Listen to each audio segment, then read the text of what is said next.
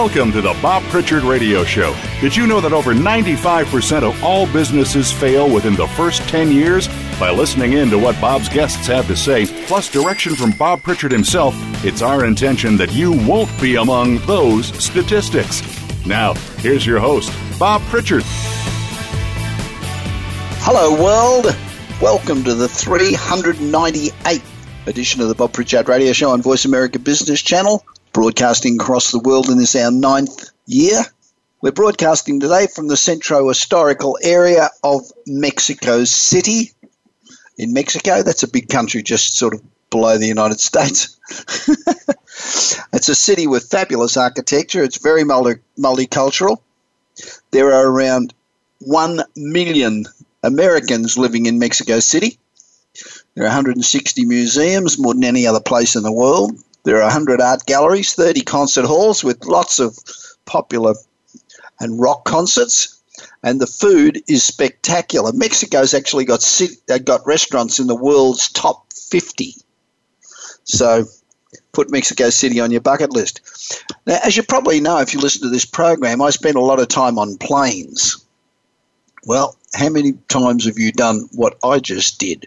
Your flight leaves in 20 minutes. You want to say goodnight to your kids and your spouse before you get on the plane. Damn, the cell phone power is in the red zone. And your charger cord, well, that's in your checked luggage.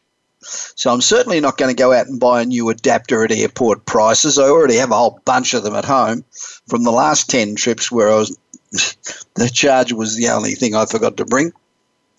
So I contemplated asking a guy that was, you know, sort of squatting on the floor next to a power plug. He was charging his phone.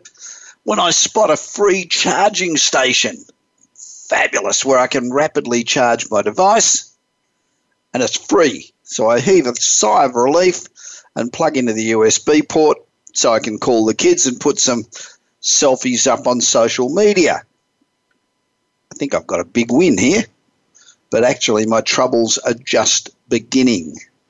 Cyber criminals modify these USB charging stations and install malware on your phone or secretly download information from your phone or your computer. Plugging into a public USB port is like sitting in a toilet on Skid Row. You've got no idea what might be lurking there, and whatever it is, it won't be good. The public USB port can readily transport data, and these stations can be modified by cyber criminals to install malware on your phone or download information with you totally oblivious. These ports just simply act like a passageway from your device to the charging station. It's far safer to plug your regular charger into a power socket or to use a portable power bank. But if you must use a public USB port, you can get a little dongle gadget called Juice Jack Defender. Juice Jack Defender. You put it in front of your charging cord that basically blocks any data from passing down the cord. So if you don't have your own charger, you just stick in the dongle and put their cord into the dongle and it won't pass anything but voltage. Now, new research from IBM Securities found that travelers are being increasingly targeted by hackers. It's so easy. The 2019 IBM X Force report said that the transport industry was the second most attacked sector, sector in 2018 after the financial sector. It recommends avoid using tech accessories such as charging cords or USB sticks that happen to be left behind by other people. Stay right away from them. These often contain a chip inserted by the cyber criminal, which allows them just to simply copy your information. So next time you're packing, double check. Don't do like I do, and make sure you take your phone charger. Do you get my daily 30 second read business newsletter? We've got about 1.8 million daily subscribers. It takes 30 seconds every day to read it, although I've written two this week that are about a minute and a bit. And uh, we tackle a different subject every day from advances in medicine to new apps to new technology to subjects like Hyperloop, autonomous cars, blockchain, and cyber currency, etc. In today's newsletter, I talk about 10 start, great startup frauds. So, 10 startups were just totally frauds. And there's great information in there about what you cannot do if you're a startup founder.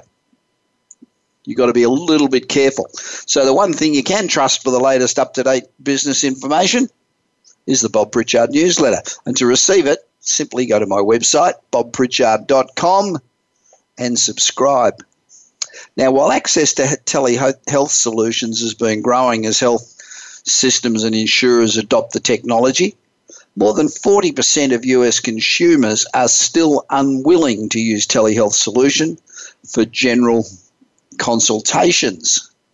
With the right incentive, though, I reckon providers and insurers must have a real opportunity to change consumers' minds. And I think once people get used to using telehealth, they'll continually use it. Much easier to sit at home and, and use telehealth than it is to drive across town and park your car and get a ticket and pay the fine and all the rest of it. And the 40% of people who said they wouldn't have their next general consulting remotely 57% of those said they could be convinced otherwise. So let me just toss a couple of ideas at you that might work. How about if you go, then you follow up is free if you do it with telehealth. So those who initially said they wouldn't use a telehealth solution, 28% said they'd change their mind if a necessary follow up cons- consultation was free. So by offering a free in-person follow-up as a safety net, if telehealth doesn't do the job, providers can instill confidence in their patients. Secondly, doctors could provide a discount. 29% of consumers who wouldn't attend a general consultation remotely said that 25 bucks toward the appointment copay, a gym membership or a gift card or pretty much anything would be enough to convince them to use a telehealth service. The small discount for patients who use telehealth could help providers realise significant cost savings or drive more revenue by serving a greater number of patients. In addition to incentives, providers and insurers could address consumers' reluctance to use these services by educating them about telehealth. Consumer awareness is far and away the biggest barrier inhibiting telehealth adoption, and providers are in a good position to promote telehealth to their patients. 44% of consumers say they would be more likely to recommend to, and more likely to try virtual care if their physicians recommended it. So I reckon telehealth's a great idea. I've, I've used telehealth and it's it's really simple. You don't have to leave your lounge room. It's wonderful. Now, Amazon's reportedly in talks with major record labels to roll out its own free ad supported music streaming service.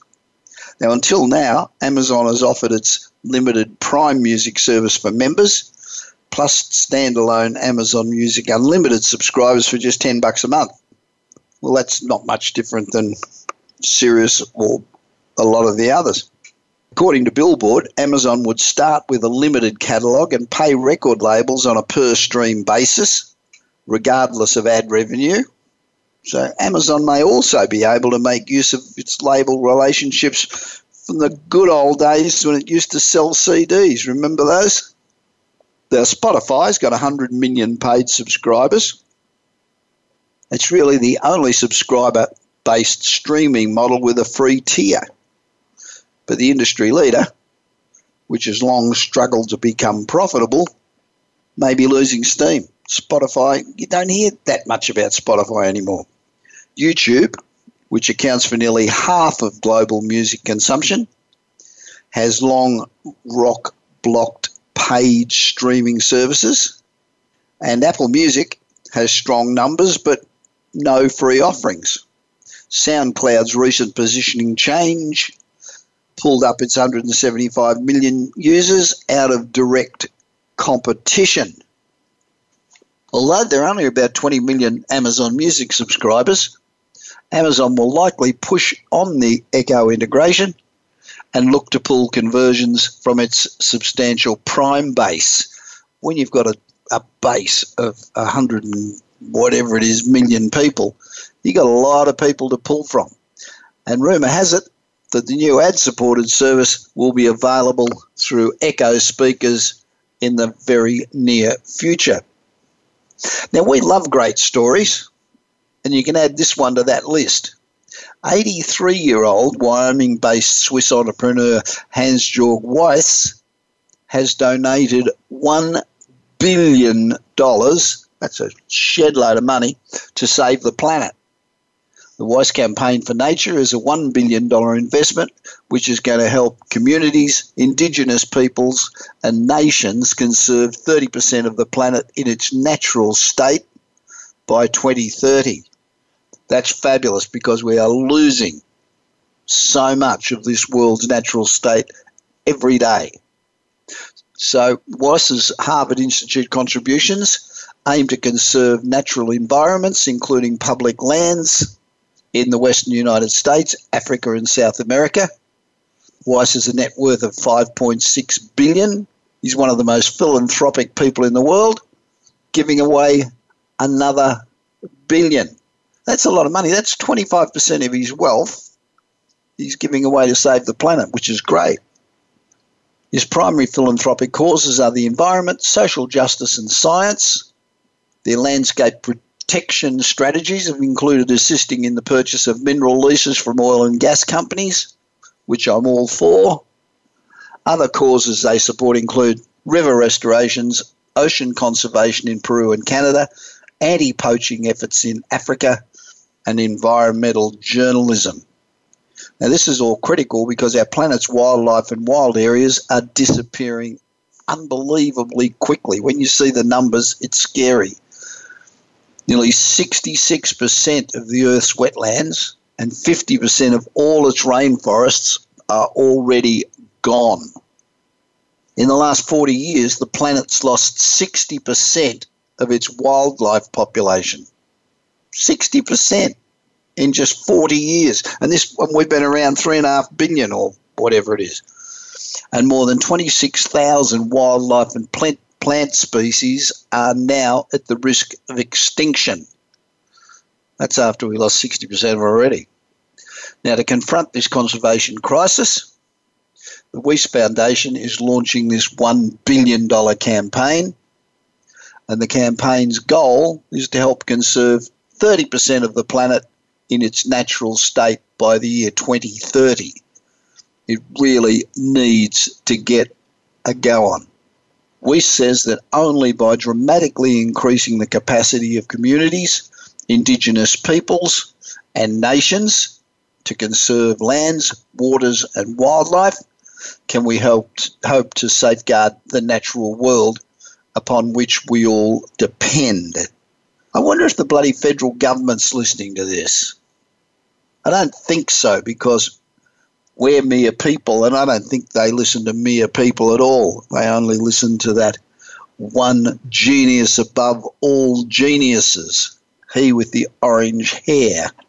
Anyway, Mr. Wyss, we at the Bob Pritchard Radio Show, we really applaud you for your endeavours in general and this billion dollars for um, saving the planet could be really a big step towards doing just that.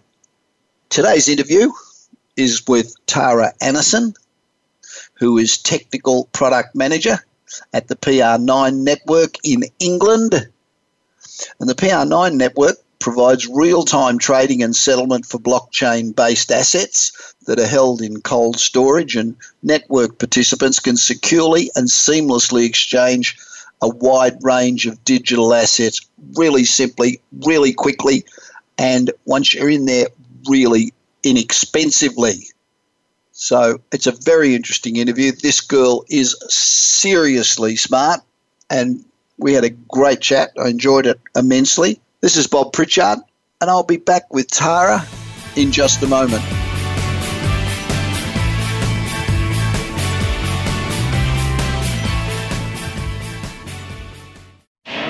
You want your business to achieve results you never thought possible?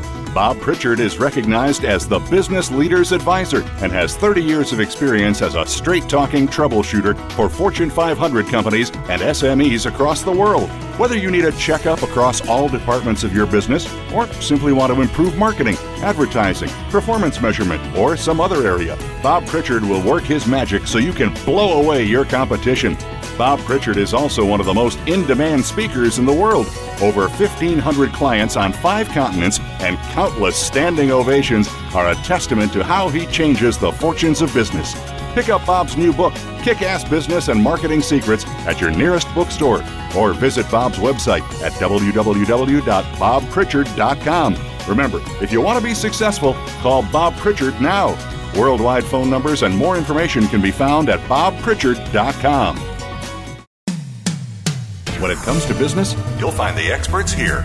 Voice America Business Network.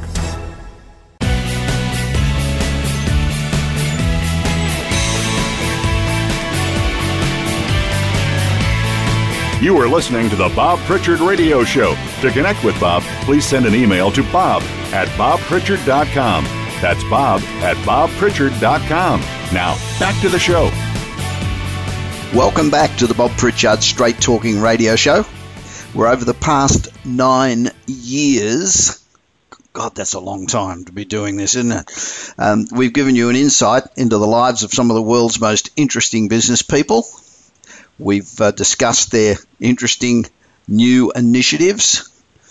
And we, we talk to the entrepreneurs behind these projects about the services they provide, the challenges that they've faced to get there, and we try to ascertain what it is that makes them tick.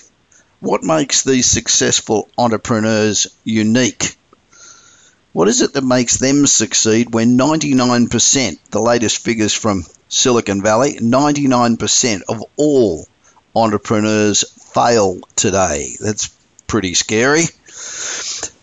Tara Anderson is Technical Product Manager at the PR9 Network.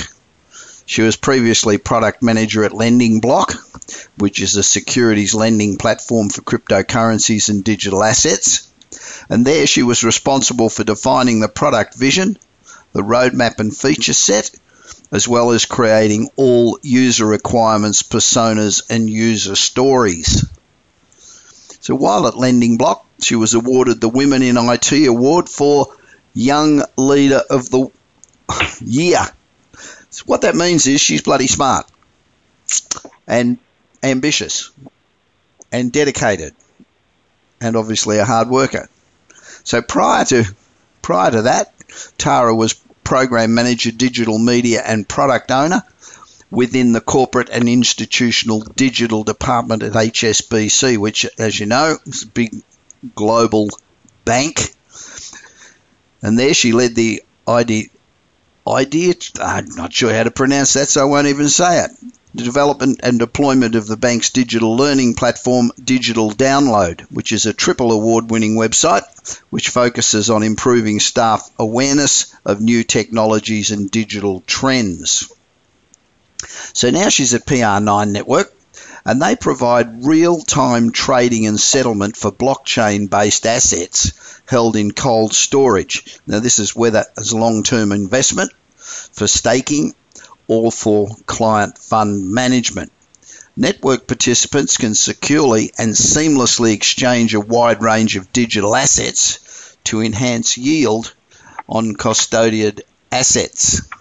The network supports the issuing of a wide range of crypto assets, including Bitcoin, Bitcoin Cash, Ethereum, Ethereum Classic, and Litecoin, with fiat and digitalized asset support to be rolled out in the near future. They have very low trading fees and it enables high volume, low value transactions as well as high value transactions.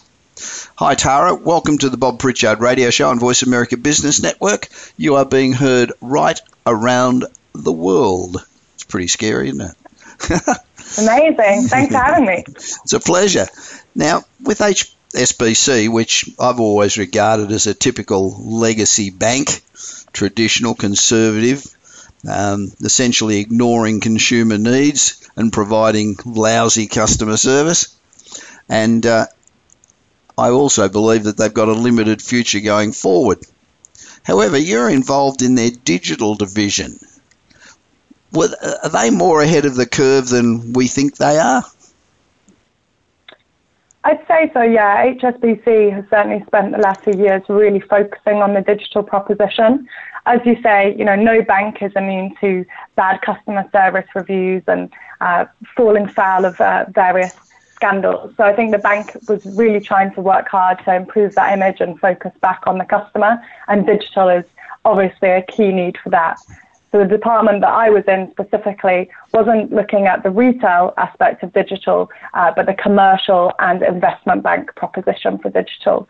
So that's everything from improving the trading systems to internal products for staff, such as the one I worked on.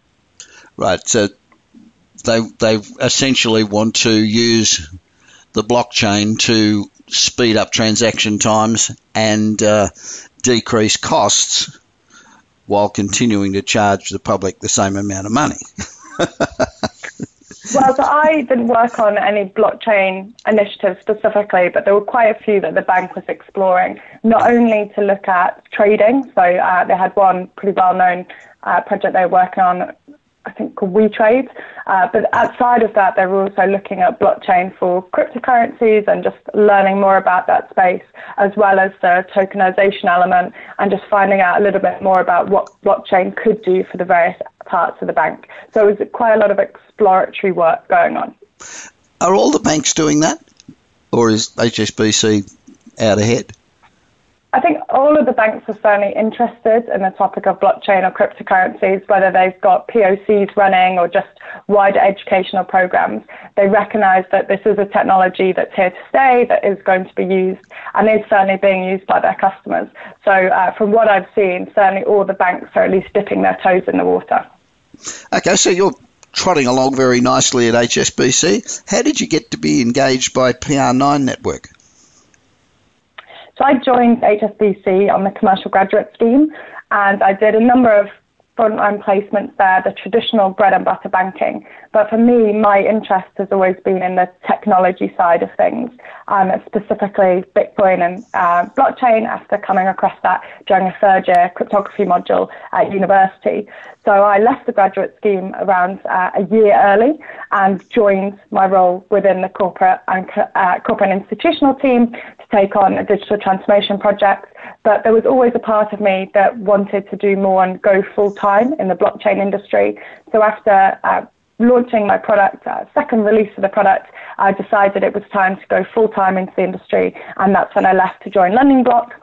I was there uh, for nearly a year and then had this fantastic opportunity to join the PR9 network and I thought it was a really exciting project and a fantastic time to join. So I joined there uh, around about two months ago now. I think you made a very good calculation there. Um, so what does PR9 network stand for? Just the word. So it Yes, it's uh, it's it's really a acronym of our co-founders' names and then the age of their children. So it's it's a bit ethereal. We are going to look at a oh. rebranding because we're not a PR network, which we're often mistaken for as well. Sure. So yeah, there will be a rebranding exercise. That's one way to do it. Yeah. It's not a very good way to pick a name for a company, but I guess it's one way. Um, so, tell me a bit about the PR9 network, apart from the fact that the um, founder is an egocentric. Apart from that, how does it work? Yeah, so you gave a, a really good overview of it uh, in the introduction, but it's a, a real time trading and settlement network for blockchain based assets held in cold storage. The idea is that it's the best of both worlds. So you can you have the ability to keep your assets in cold storage whilst trading a replicated balance on our network. So we have a traditional open order book for market and limit orders, as well as the ability for direct peer to peer transactions. So, how big do you have to be to be able to use PR9 network? Does this work for um, large quantities of, of holdings in, in digital vault, or is it for everybody?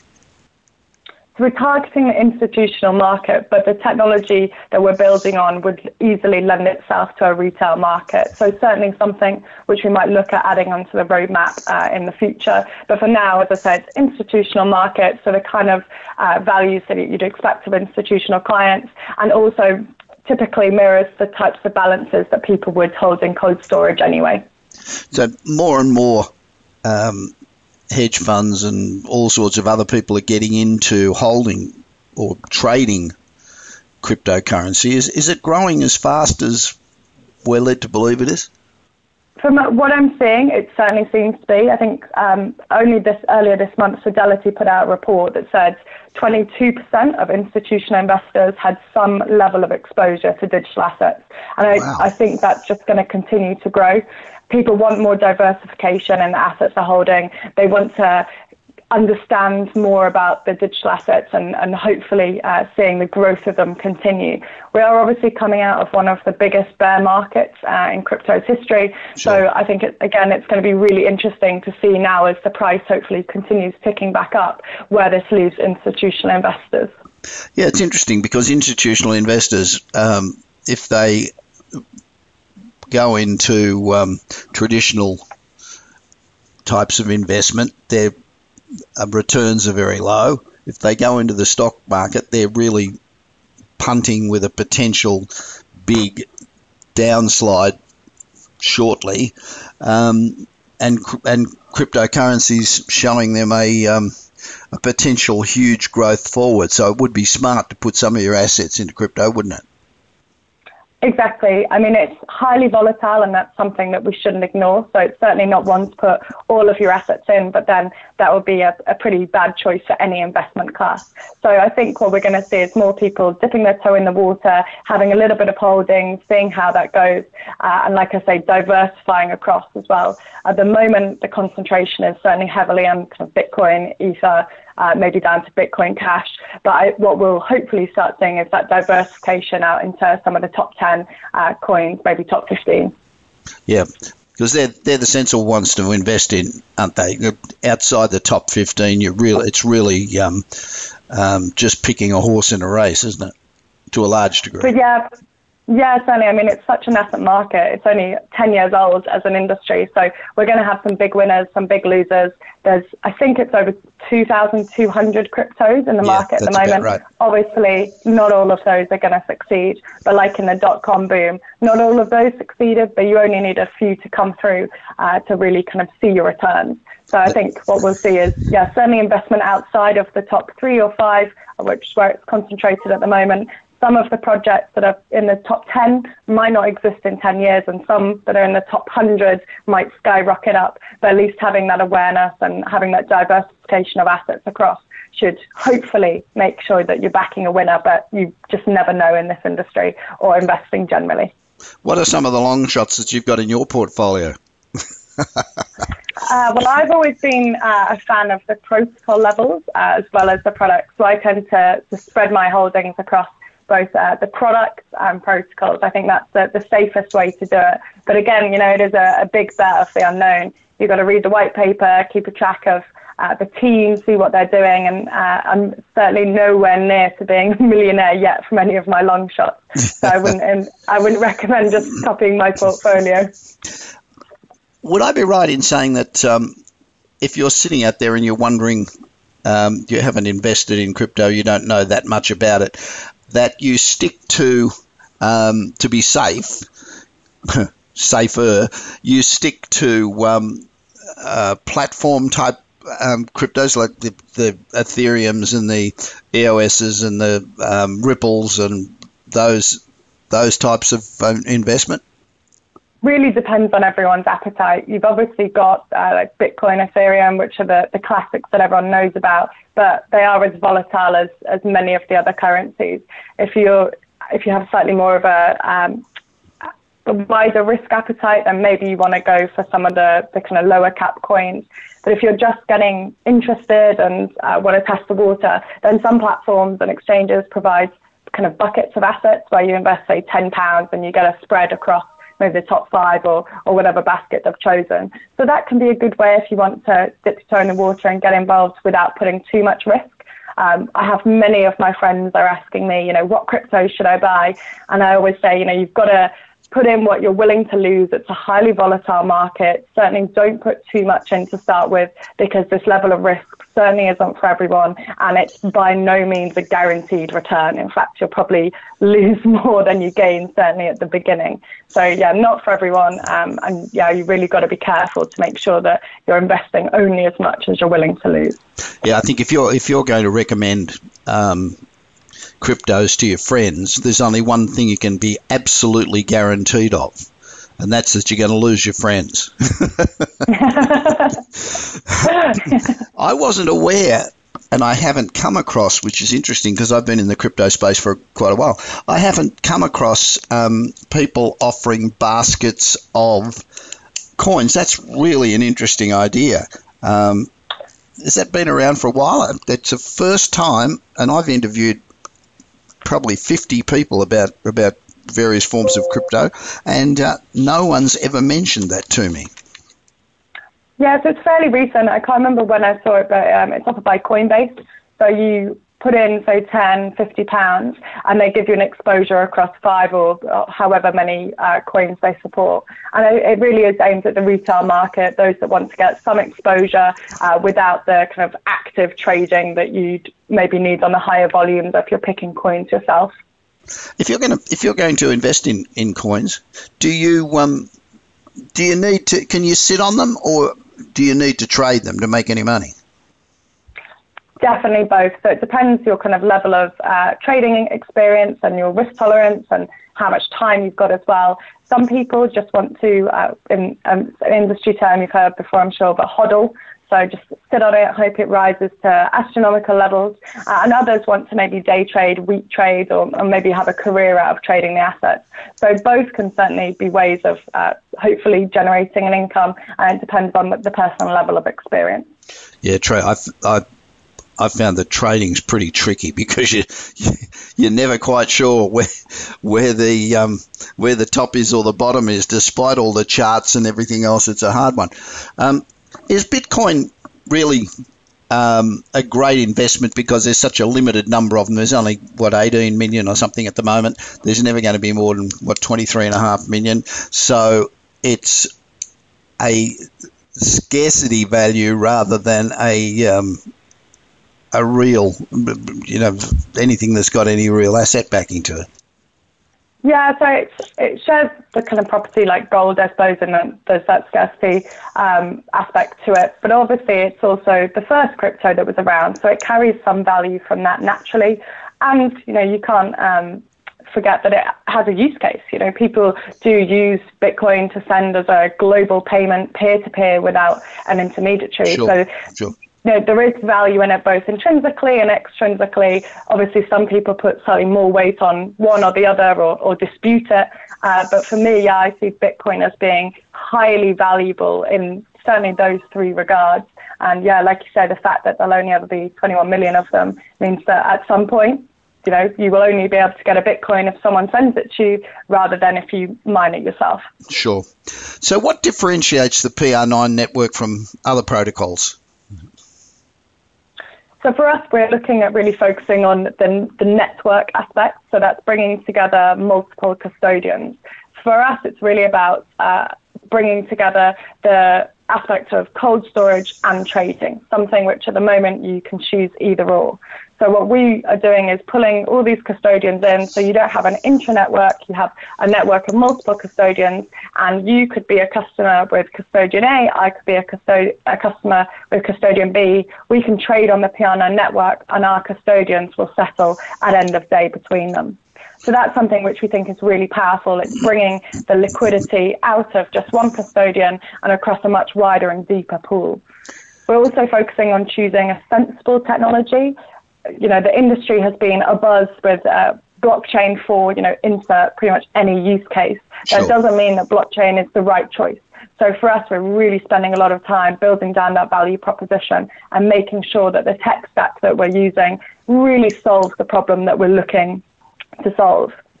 We're also, and you know, again, this is something which uh, we're seeing as, a, as an industry trend, looking at charging ultra low trading fees. The exchanges are already starting to do this as well. And we think this is really important because it's going to allow high volume, low value transactions sure. as well as high value transactions. Sure. So you you deal with people like the vaults and those sorts of people, right? Yeah, so uh, any custodians people have heard of, but we're looking to work with, you know, Vault, Coinbase, BitGo, all the top tier custodians that provide obviously a really good service, but high quality security.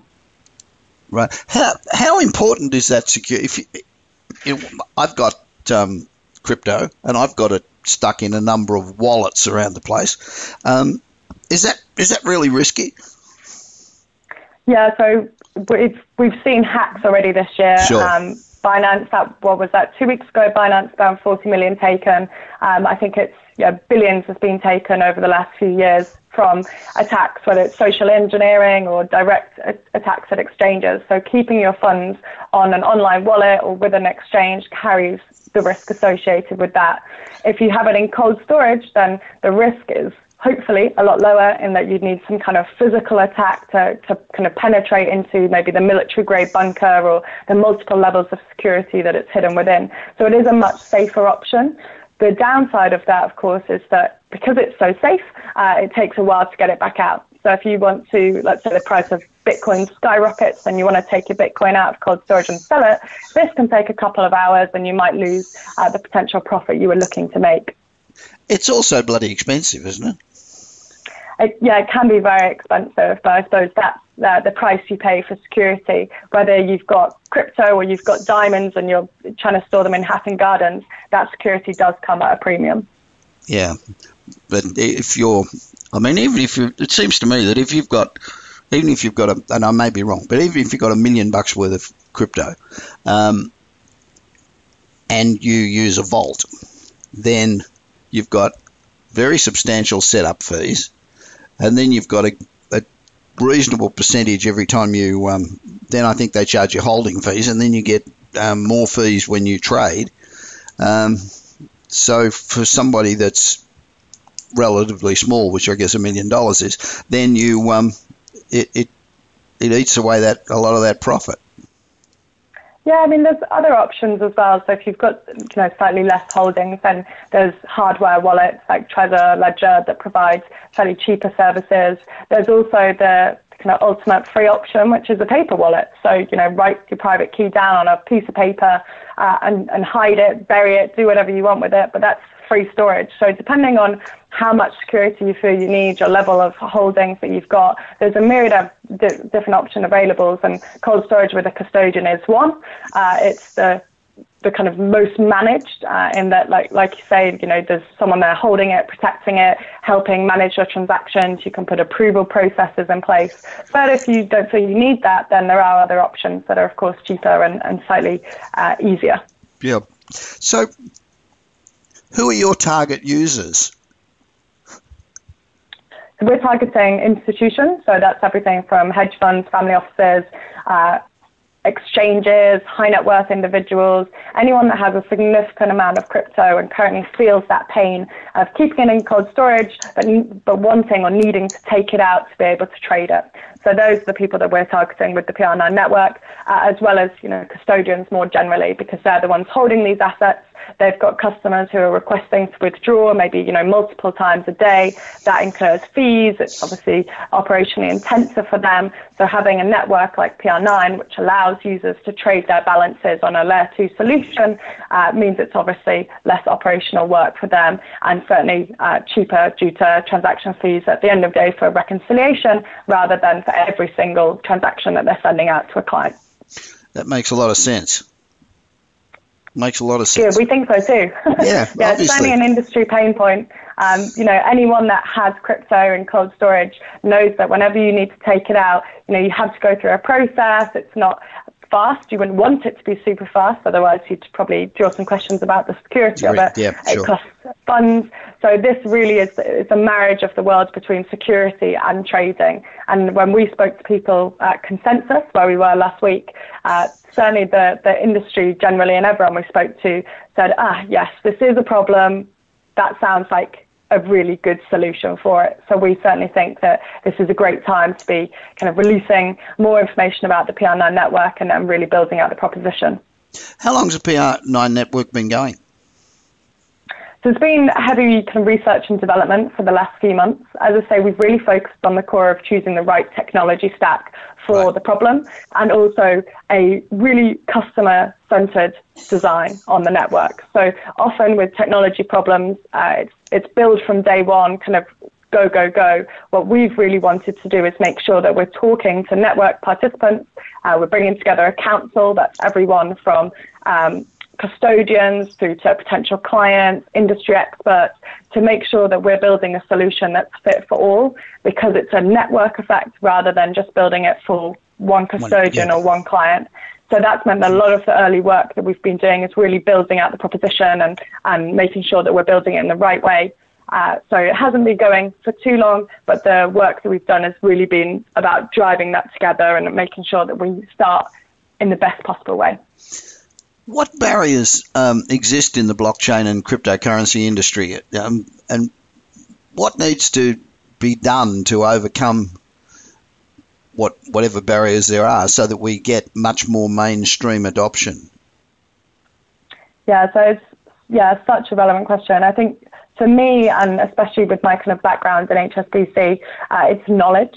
So one thing I really focused on there was building up knowledge and awareness about digital trends generally, but as blockchain is my kind of favorite, technology, certainly around blockchain. When people understand it, they're able to apply it in uh, better use cases. They're able to see the benefits of it, maybe why it shouldn't be used in certain circumstances. And I think 2017 was trying to make blockchain mainstream, but by just applying it to every use case going. And that's really not a, a sensible way. So more knowledge and awareness should, should certainly help make sure that blockchain is hitting the mainstream, but in the tools and products that it's applicable for. I also just think we need more time. You know, it's a 10 year old industry. It needs to mature, it needs to stabilize. We need to test the use cases, continue innovating, and increase awareness. So I think all these all these things, you know, knowledge and, and time more generally, should lead to better uptake of blockchain businesses and products, uh, and make sure people understand the technology a little bit more because it can be a bit frightening for people. It's complex. You know, I'm very fortunate that I have a maths degree, so for me, understanding the technology is probably a little bit easier than someone who doesn't have, you know, third year cryptography to rely on. So I think that should certainly start helping people when there's more knowledge and awareness get to grips with the technology more. So a couple of few years ago, I thought that the um, um, blockchain uh, sorry, yeah, the blockchain crypto um, revolution was going to be led by the public. But now I believe that it's going to be led by industry because industry, it's much easier to, to educate industry about the benefits of, of the blockchain than it is the average person who keeps reading about hacks and keeps reading about it's a scam, keeps reading about the volatility, and you know who really don't know much about it at all. So it's going to be the corporations, and funnily enough, it's going to be people like banks that um, that lead the charge into blockchain, isn't it? Am I right or am I wrong? I, yeah, and I think that makes sense. You know, blockchain is a, a technology, so yeah. it enables things it enables products, new ways of working, but it, it isn't something that exists in and of itself. So sure. you have to apply it somewhere. Yeah. So it makes sense that industry leads this because they need to figure out the use cases where it can sensibly be applied, whether that's to save costs on trade, as a use of provenance, as a uh, real-time trading and settlement network, you know, whatever it may be, it has to be fit around a product and, and that has to be fitted around a user need. So the businesses and the industry should be leading it, but it, it will really be for the customers at the end of the day. Yep. So how do you how do you see the future of digital assets, in five to ten years' time? Do you do you see it um, replacing fiat or taking a big slice out of the fiat market because neither of them are really backed by much. American dollars, exactly. American dollars backed by exactly nothing. exactly, and a lot of people forget this. You know, the gold standard was removed uh, certainly before I was born. So yeah. when people uh, give the criticism of, of Bitcoin or any cryptocurrency, then it's not backed by anything. Yeah. Uh, yeah, we need to kind of look closer to home of what's in our in our kind of pockets of fiat as well for that. So yeah. I think for me, certainly, it, I don't think it will replace fiat in total. Uh, I think it will complement fiat. It will complement the digital currencies that maybe the banks and central banks look at introducing, and it will be an alternative payment mechanism, maybe more so in the developing market than the developed market. Uh, it's easy to look at things with a, a Western kind of uh, tinge on with, on that and say, oh, because it isn't used as the main payment mechanism in the UK, it's failed. Well, actually, if you look at some of the developing markets, certainly across Africa, Bitcoin has a really good use case there in areas where the political climate is troubled or banks are even less trusted as they are in the, in the Western Hemisphere.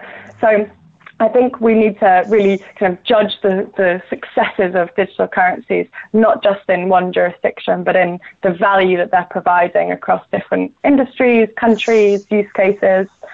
I think, though, we will see a decrease in the number of digital assets as I said before, you know, there's thousands of cryptos. Sure. Not all are going to survive. That's completely unsustainable. You don't want to walk into Starbucks and pay with Starbucks coin and then go next door to, you know, Costa and pay with Costa coin. That would sure. be really user unfriendly. So what we'll probably see is, you know, the, the top cryptos surviving, maybe some utility tokens specifically uh, that have, you know, really good application sure. coming through, and the rest probably dying off.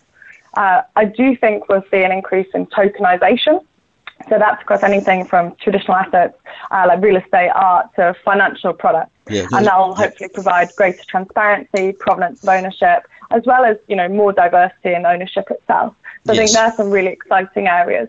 Blockchain, I am incredibly bullish on, on how that's going to kind of hopefully change many industries. I don't think it will replace everything because it's not a panacea, uh, but we should see some really clever use cases of it, and we are actually already seeing some really good use cases of it.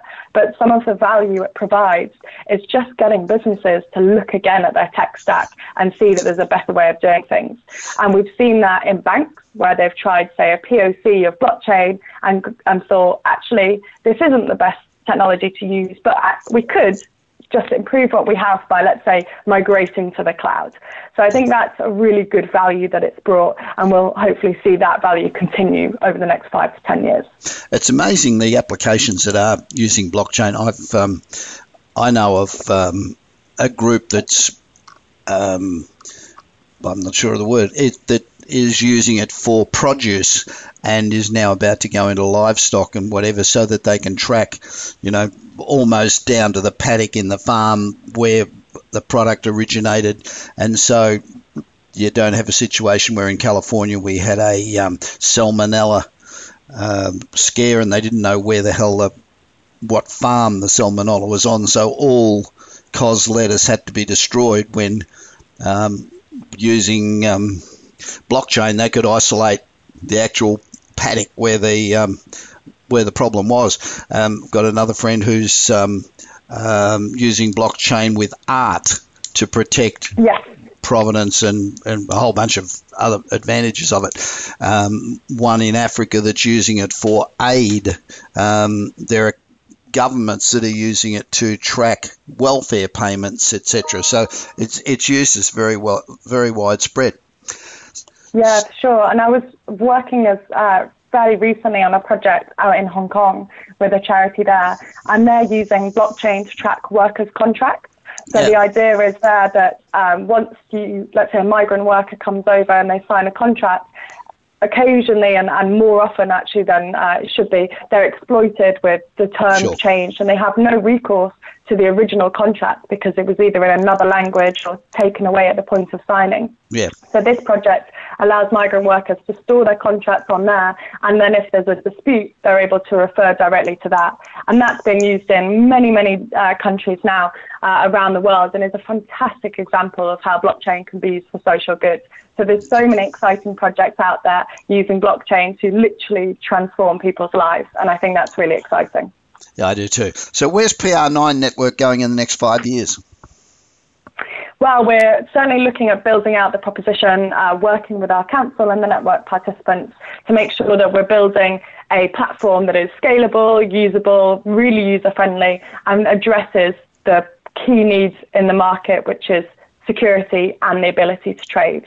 So for us, it's uh, really the next year certainly is about building out the product, making sure that it's secure. That's something which you know we want to complement the security that cold storage provides with a really secure platform ourselves. We're going to be aggressively chasing regulation in the jurisdictions that we're working with, and as I said, building out a really user-friendly product. So for us, yeah, going into builds, uh, working with as, as many custodians uh, as we can in a scalable manner to build out a really useful product, which should, you know, hopefully provide a lot of people with the opportunity to trade their assets as well as keeping them secure in cold storage. Tara, thank you very much for speaking with me on the Bob Pritchard Radio Show. Now, if you'd like to contact Tara or find out more about PR9 Network, go to PR number 9 dot network dot yep. network. So PR9 period network period network. And I'll be back with more of the Bob Pritchard radio show on Voice America Business after this short break.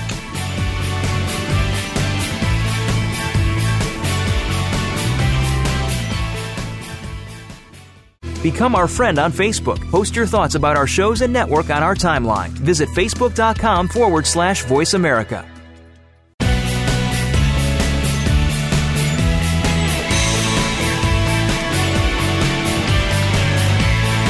You are listening to the Bob Pritchard Radio Show. To connect with Bob, please send an email to bob at bobpritchard.com. That's bob at bobpritchard.com. Now, back to the show. Welcome back to the Bob Pritchard Straight Talking, absolutely no bullshit business radio show on Voice America Business Network. And we're broadcasting today across the world from Mexico City in Mexico. Now, while wireless carriers around the world are beginning to deploy 5G. I think uh, in Los Angeles will be 5G by probably the end of the month. Now, 5G is the latest and greatest in mobile broadband technology, like the evolution that came from 3G to 4G. But the jump to 5G is enormous, and it'll mean faster speeds, lower latency, and a whole bunch of other benefits. It's a major boost for businesses, gamers, live streamers, everybody that needs speed capacity.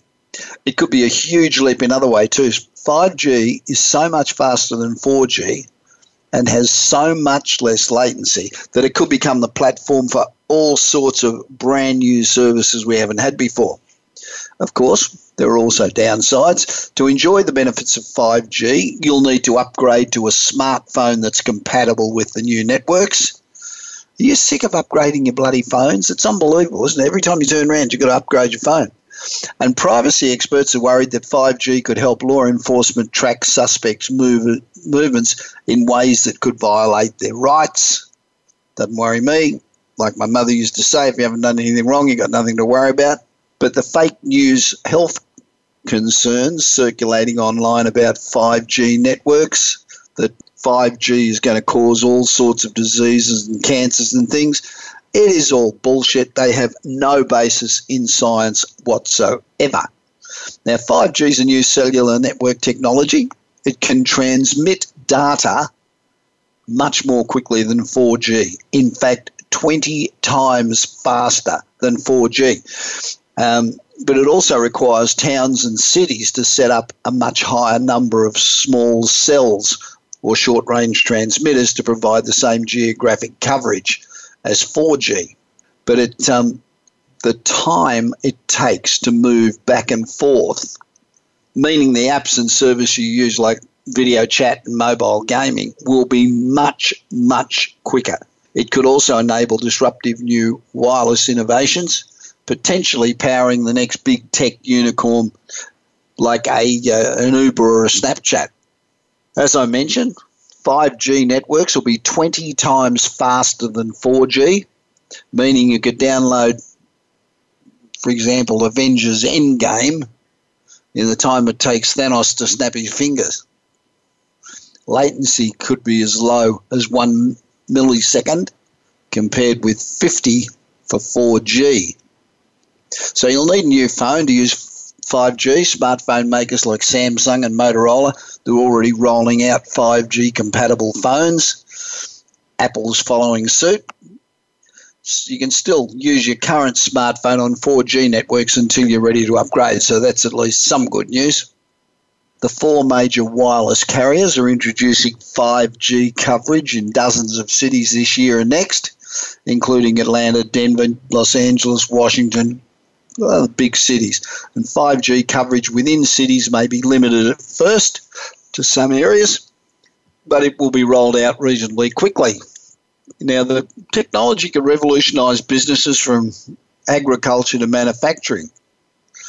Factory owners could use it to control their robots. Farmers could use it to keep tabs on autonomous smart tractors. Car makers see it as a key technology for self driving cars, which enables um, self driving vehicles to talk to one another about road conditions and save them from bumping into one another.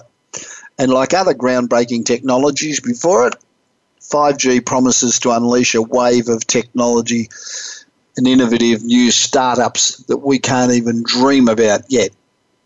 So, privacy advocates worry that 5G could make it easier for law enforcement and others to track a person's whereabouts with absolutely pinpoint precision as their phone connects to multiple cells. And the cells are closer together, don't forget.